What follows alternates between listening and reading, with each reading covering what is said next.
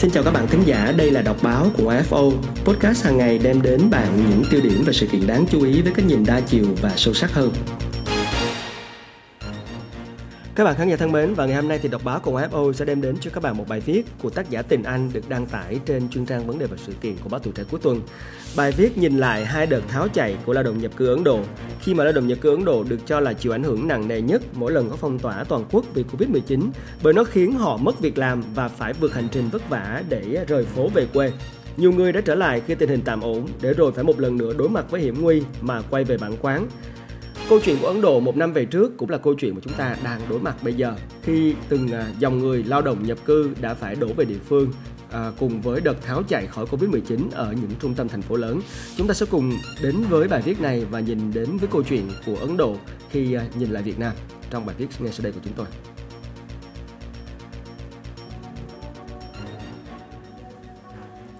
Trong cuộc khủng hoảng covid mười chín, lao động nhập cư Ấn Độ đã hai lần vội vã ra đi, rời bỏ các thành phố lớn để quay về làng quê. Đầu tiên là vào tháng ba năm hai không hai không, khi nước này phong tỏa toàn quốc lần đầu tiên để phòng dịch. Cuộc phong tỏa được xếp vào loại nghiêm ngặt nhất thế giới, khiến hàng triệu việc làm biến mất chỉ sau một đêm. Hàng chục triệu lao động thu nhập thấp khi đó đã cùng với gia đình tháo chạy khỏi các thành phố bằng mọi phương tiện có thể, từ xe lửa, xe khách, xe tải chở hàng, xe đạp và thậm chí là đi bộ để về quê cách xa hàng trăm dặm. Về quê, dẫu gì chi phí sống cũng thấp hơn và còn có bà con lối xóm. Đó là một hành trình đầy hiểm nguy. Các tổ chức thiện nguyện ước tính hàng trăm người đã chết vì kiệt sức trên các xa lộ nóng bức, gặp tai nạn trên đường. Khi tình hình dịch được kiểm soát, nhiều công nhân trở lại thành phố và chỉ mới đi làm trở lại sau nhiều tháng thất nghiệp. Họ đã phải đối mặt với làn sóng covid mười chín thứ hai vào tháng tư năm hai không hai mốt. Theo Reuters, giới chức Ấn Độ cho rằng đợt phong tỏa lần này ít nghiêm trọng hơn so với lúc đầu dịch vì các ngành công nghiệp không phải dừng hoạt động hoàn toàn và hệ thống xe lửa vẫn còn hoạt động. Tuy nhiên, làn sóng đi di cư ngược từ phố về quê vẫn diễn ra vì người lao động lúc này sợ virus hơn là sợ đói. Tôi đọc mọi thứ về số ca nhiễm tử vong và cảm thấy lo lắng. Tôi vẫn còn việc làm nhưng không muốn ở lại thành phố. Đó là chia sẻ của Sanjit Kumar, ba mươi tuổi, nói với Reuters sau khi bắt xe lửa rời thành phố Surat ở bang miền Tây Gujarat về làng ở bang miền Đông Bihar một tuần trước khi chính thức có lệnh phong tỏa. Năm ngoái thì Kumar cũng tháo chạy bằng xe tải. Nhiều người cũng chấp nhận bỏ việc về quê sớm như Kumar vì sợ đến lúc phong tỏa thì chẳng có phương tiện để đi. Tôi vẫn nhớ chuyện gì đã xảy ra lần trước. Tôi cần phải rời khỏi đây ngay lập tức. Kalim Asanri nói với tờ The New York Times khi đang cùng hàng ngàn người ngồi bên ngoài ga xe lửa trung tâm ở Mumbai đợi chuyến tàu về quê cách đó hơn một nghìn năm trăm ki lô mét. Nhà máy giày dép của Ansari phải đóng cửa khi Mumbai phong tỏa để ngăn đà lây lan của làn sóng covid mười chín thứ hai. Trong đợt phong tỏa tháng ba năm hai không hai không, Ansari quyết định ở lại Mumbai và sau đó thề sẽ không bao giờ làm thế nữa. Nên lần này anh có quyết về quê, dù ba lô chẳng có gì ngoài chút quần áo cũ và trong túi có vỏn vẹn hai trăm rupee, tương đương với sáu mươi nghìn đồng Việt Nam. Cuộc tháo chạy năm ngoái đã cho thấy đường về vô cùng nguy hiểm, nhưng sao họ vẫn quyết ra đi? Bởi ở lại, thành phố là đối mặt với hệ thống y tế quá tải, bệnh viện hoạt động hết công suất, thiếu oxy, thiết bị và cả nhân viên y tế. Tôi không muốn mắc bệnh mà chỉ có một mình. Số ca nhiễm ở thành phố đang tăng và vợ tôi nói chuyện làm ăn không ổn sao anh không về nhà. Về, ít nhất là vợ chồng còn có nhau. Ajay Kumar làm nghề bán case điện thoại ở Bangalore nói như vậy. Ahmed làm việc tại một quán cà phê ở Mumbai, nói chỉ người giàu có mới chịu nổi một đợt phong tỏa nữa.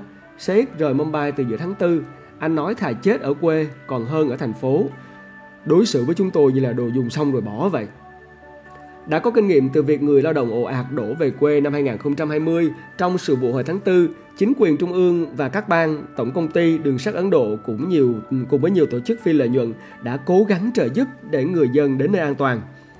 Chúng tôi sẽ đưa người lao động về quê và giúp họ đi cách ly. Chúng tôi sẽ không khuyến khích họ ở lại các thành phố nữa. Lisby Johnson, giám đốc điều hành tổ chức phi lợi nhuận RampiCast nói, chính phủ mở lại đường dây nóng giúp đỡ cho công nhân đặt vé tàu về quê hoặc các hỗ trợ khác. Lượng cuộc gọi không nhiều như năm ngoái. Tình hình không hoảng loạn lắm vì các dịch vụ giao thông không bị dừng hoạt động. Chính phủ lần này có chuẩn bị hơn lần trước. đê pê ét Negi, quan chức Bộ Lao động và Làm việc Ấn Độ đã khẳng định như vậy.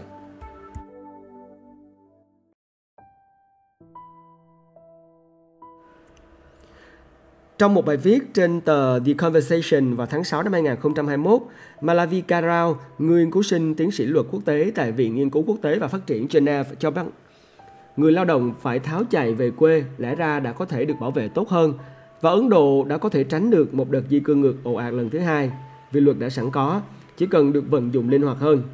Theo Rao, cũng là rời chỗ đang ở sang nơi khác để an toàn tính mạng, nhưng nạn nhân phải di tản vì thiên tai lại được hưởng nhiều hỗ trợ và bảo vệ hơn những người phải tháo chạy vì covid mười chín. Tác giả lấy ví dụ đợt sóng thần ở Ấn Độ Dương vào năm hai không không bốn từng khiến sáu trăm năm mươi nghìn người Ấn Độ mất nhà cửa. Điểm khác biệt giữa sự kiện này và Covid là người bỏ chạy để tránh sóng thần được luật pháp bảo vệ bằng các đợt sơ tán và biện pháp khôi phục sau đó, còn người chạy trốn covid mười chín tiếp tục được xem là lao động nhập cư và để mặc cho số phận viết. Theo tác giả, thì Ấn Độ thường xuyên áp dụng đạo luật quản lý thảm họa năm hai không không năm để đánh giá rủi ro, di dời người dân và giảm thiểu tác động sau thực tế mỗi khi có thảm họa tự nhiên. Và lẽ ra chính phủ Ấn Độ nên áp dụng đạo luật này ngay từ đợt phong tỏa covid mười chín đầu tiên. Nếu hiểu thảm họa theo nghĩa không chỉ có thiên tai mà còn gồm thảm họa sinh học như dịch bệnh và đại dịch, nếu làm vậy người lao động nhập cư đã có thể được di tản về quê an toàn hơn và nhận được các hỗ trợ cần thiết. Vậy thì có một câu hỏi đặt ra là vì sao nhiều người vẫn chưa trở lại? Theo báo The Economic Times của Ấn Độ vào ngày hai mươi mốt tháng chín vừa qua, việc người lao động ồ ạt rời thành phố để về làng vì covid mười chín sẽ ảnh hưởng đến thị trường lao động ở cả thành thị lẫn nông thôn. Ba vụ mùa, nửa tá lễ hội và hai làn sóng covid mười chín khác đã diễn ra từ đợt phong tỏa toàn quốc đầu tiên, nhưng hàng trăm ngàn lao động di cư ngược trước đó vẫn chưa quay lại thành phố. The Economic Times dẫn lời của Pravin Agarwal, giám đốc điều hành nền tảng quản lý tuyển dụng lao động Better Place cho biết, sau đợt tháo chạy thì lực lượng lao động di cư từ quê lên phố để làm việc đã giảm gần mười phần trăm. Điều này xuất phát từ nhiều yếu tố. Thứ nhất, sau hành trình về quê bão táp, thứ hai là nhiều công nhân thích ở với gia đình hơn và tìm việc mới ngay tại địa phương. Ấn Độ cũng có nhiều chương trình hỗ trợ người lao động có thể kiếm sống gần nhà. Số lượng việc làm cũng không thiếu vì có nhiều công trình hạ tầng nông thôn đang được triển khai. đê pê ét Negi, quan chức của Bộ Lao động và Việc làm thì chỉ ra các nguyên nhân khác. Nhiều người không muốn quay lại thành phố vì sợ covid mười chín, họ cũng không chắc về tình hình làm việc ở đó. Chính phủ Ấn Độ đã dành gần năm phẩy năm ngàn tỷ rupee cho nhiều chương trình phúc lợi và dự án phát triển nông thôn khác nhau. Sachidanand Shukla, kinh tế gia trưởng của tập đoàn Mahindra Group nhận xét các hỗ trợ này đã giữ chân người lao động ở nông thôn trong khi khối doanh nghiệp đang mong họ sẽ sớm trở về thành phố. Theo các chuyên gia thì việc công nhân chịu rời quê để quay lại thành thị phụ thuộc vào tốc độ phủ vaccine ở các bang chuyên cung ứng lao động như là Uttar Pradesh, Andhra Pradesh, Bihar, Jharkhand, Odisha. Tiến độ tiêm chủng chậm ở các bang này là một rào cản lớn đối với người lao động quay trở lại. Ritupana Chabotpoti, phó chủ tịch điều hành trang tuyển dụng Team Lee Services đã đưa ra nhận xét như vậy. Và rõ ràng vẫn có nhiều triển vọng lạc quan rằng làn sóng di cư sẽ sớm trở lại đúng chiều, nghĩa là từ quê lên phố. Nijaran Hiranandani, giám đốc điều hành tập đoàn phát triển bất động sản Hiranandani Group nhận xét nỗi sợ covid mười chín và phong tỏa khiến người ta chần chừ trở lại thành phố để tìm việc làm. Nhưng khi chuyện làm ăn khôi phục và sự sợ hãi giảm dần sẽ lại có những làn sóng rời nông thôn Ấn Độ lên phố. Chỉ riêng ngành nông nghiệp sẽ không thể cung cấp việc làm cho nhiều người. Xu hướng di cư từ nông thôn ra thành thị sẽ không suy giảm trong vài năm tới. Những đợt di cư ngược rầm rộ Ấn Độ không chỉ đặt chính người lao động nhập cư vào hiểm nguy mà còn góp phần làm lây, làm lây lan virus. Theo The New York Times, giới chức ở các địa phương hẻo lánh tại Ấn Độ cho biết số người nhiễm đã tăng sau làn sóng công nhân bỏ phố về quê. Các làng quê đích đến của cuộc hành trình không phải lúc nào cũng sẵn sàng xét nghiệm hay cách ly người trở về. Các bạn thân mến, chúng ta vừa đến với một bức tranh toàn cảnh của cái nhìn từ phía Ấn Độ, nhìn lại hai đợt tháo chạy của lao động nhập cư vào năm ngoái và vào năm nay. Năm nay thì tất cả mọi thứ dường như đã quy củ hơn.